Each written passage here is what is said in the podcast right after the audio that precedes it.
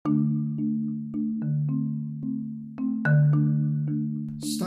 Podcast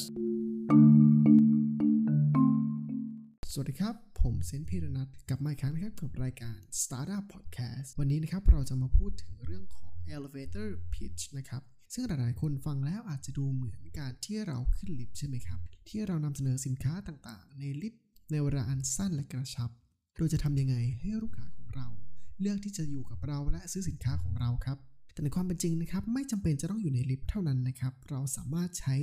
สิ่งนี้ไปอยู่ได้ในหลาย ๆ ที่นะครับ ตัวอย่างนะครับมีหนังเรื่องหนึ่งนะครับที่ชื่อว่า Wolf นะครับเป็นหนังอเมริกันเขานะครับเป็นเด็กพนักงานใหม่นั่งอยู่ในร้านอาหาร ส่วนบอสของเขานะครับบอกให้เขานะครับขายปากกาให้ได้ภายในเวลาอันสั้นนะครับ ซึ่งสิ่งที่เขาทำคือการขอยืมปากกาคุณหน่อย และบอสนะครับ ที่ให้ปากกากับพนักงานคนใหม่นี้ไปแล้ว เขาไม่มีปากกาครับ สุดท้ายจึงต้องซื้อปากกาเล่มนั้นไปครับนี่นะครับคือตัวอย่างของการที่เรานำ elevator pitch มาใช้ในชีวิตประจำวันนะครับ และเป็นสิ่งที่สตาร์ทอัพควรจะรู้ด้วยนะครับ